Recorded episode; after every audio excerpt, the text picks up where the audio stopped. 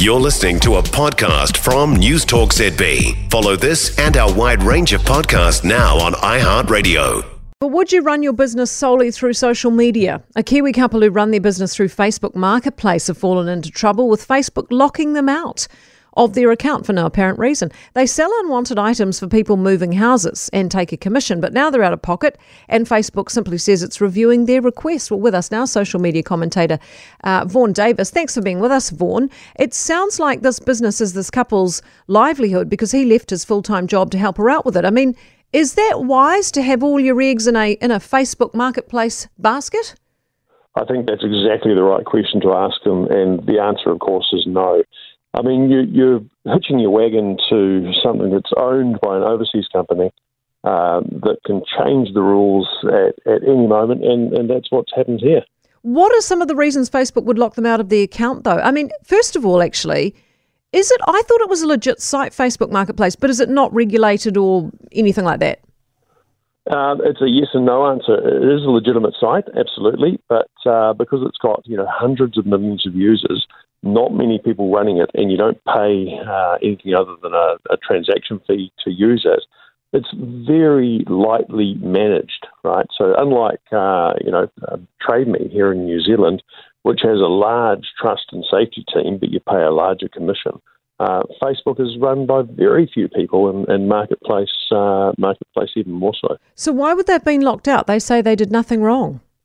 Well, there's a very long list of reasons. I was looking at it last night. It just goes and goes and goes. You're not allowed to. Well, firstly, you're not allowed to um, inaccurately uh, describe what you're selling. And if anyone complains about you, and anyone can complain about any post on Facebook, including marketplace listings. But if their listing was inaccurate, if it included anything from animals to weapons to drugs to adult products to get this body parts, um, supplements, medicines, counterfeit uh, material, or more, uh, you know, your account can be suspended. And it's it's not like it's regulated. There's no there's no court of appeal. There's no uh, recourse. It's it's a private club. Uh, Facebook owns it, and if you're out, you're out. Would you expect Facebook to be a bit better than just sending generic emails back and saying that they're going to review the request? I mean, is there any local access to a real human at all, or, or is it all just chatbots and virtual help desks? it's all just chatbots and virtual help desks until you keep going and persevere and persevere, and eventually you'll get to a human. But it's going to take time, and you know it's it's another reason why it's it's a risky thing to uh, to base an entire business on uh, on, a, on a platform like Facebook or, or any other free social media platform. How common is this problem? Do you know? It's becoming more common, uh, and I was having a bit of a look over the, over the last few days. There's a few more stories like this popping up, and it's not just people uh, you know, falling foul of the rules like this crowd might have.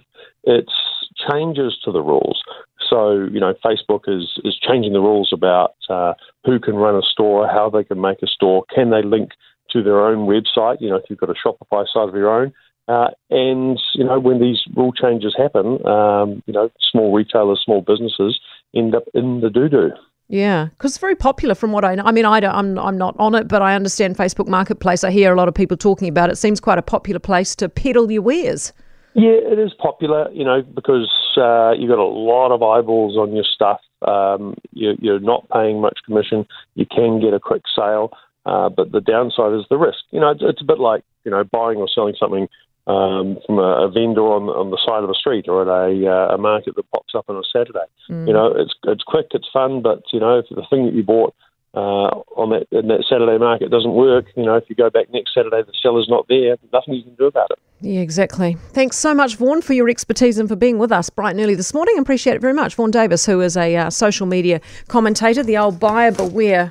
Hate the internet. It's just a nightmare, isn't it? Anything that involves transactions and money on the internet always terrifies me.